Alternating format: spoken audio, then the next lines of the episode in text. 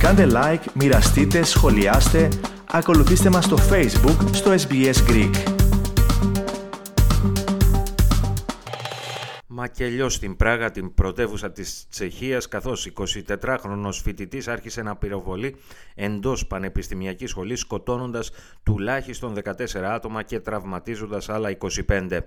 Η επίθεση σημειώθηκε στο Πανεπιστήμιο του Καρόλου, το οποίο βρίσκεται στο κέντρο της πόλης, κοντά σε πολλά τουριστικά αξιοθέατα. Περισσότερα ακούστε στο θέμα το οποίο επιμελήθηκε ο Αλέξανδρος Λογοθέτης. Συγκλονισμένη είναι η κοινή γνώμη στην Τσεχία μετά από την πλέον πολύ νεκρή ένοπλη επίθεση στην ιστορία της χώρας. Η ταυτότητα του δράστη έχει ανεπίσημα γίνει γνωστή.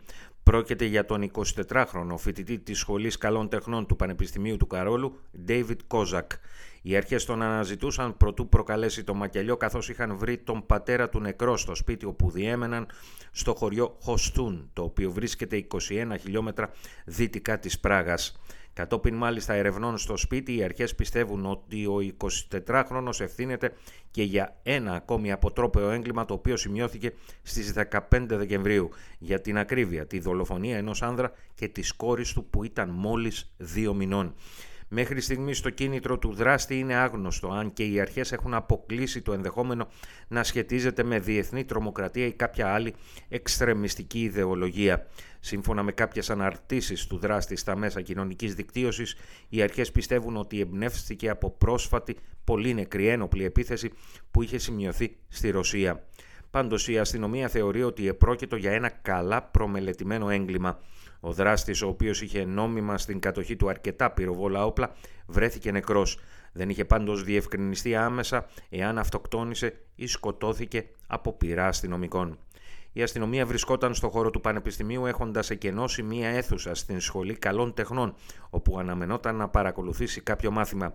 Λίγα λεπτά αργότερα, ωστόσο, πυροβολισμοί άρχισαν να ακούγονταν από το γειτονικό κτίριο της Φιλοσοφικής Σχολής. Ο επίκουρος καθηγητής του Ινστιτούτου Ελληνικών και Λατινικών Σπουδών στο Πανεπιστήμιο του Καρόλου, Κώστας Τσίβος, μίλησε στην ΕΡΤ για τα όσα διαδραματίστηκαν.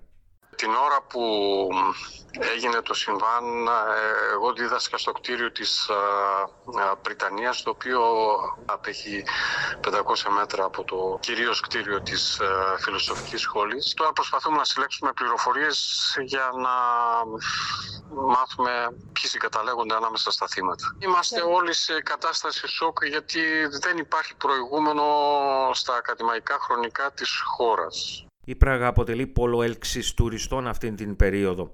Όπως σημείωσε στον τηλεοπτικό σταθμό του Sky εκπρόσωπος τουριστικού γραφείου στην τσεχική πρωτεύουσα, εκεί βρίσκονται και αρκετοί Έλληνες. Έλληνες υπάρχουν. Δεν έχω κάποια ενημέρωση για το να έχει τραυματιστεί κάποιος Έλληνας.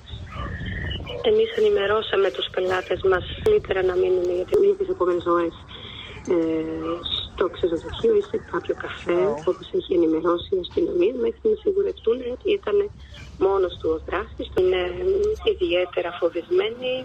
Οι πολύ νεκρές επιθέσεις με πυροβόλα όπλα δεν είναι κάτι συνηθισμένο στην Τσεχία, όμως έχουν σημειωθεί κάποιες στην τελευταία δεκαετία. Το 2015 ένας 63χρονος σκότωσε 7 άνδρες και μία γυναίκα προτού βάλει τέλος στη ζωή του μέσα σε ένα εστιατόριο στην πόλη Ουχέρσκι Μπρόντ. Το 2019 ένας άνδρας σκότωσε 7 ανθρώπους στην αίθουσα αναμονής νοσοκομείου στην Οστράβα. Ο δράστης αυτοκτόνησε περίπου 3 ώρες μετά την επίθεση. Θέλετε να ακούσετε περισσότερες ιστορίες σαν και αυτήν; Ακούστε στο Apple Podcast, στο Google Podcast, στο Spotify ή οπουδήποτε ακούτε podcast.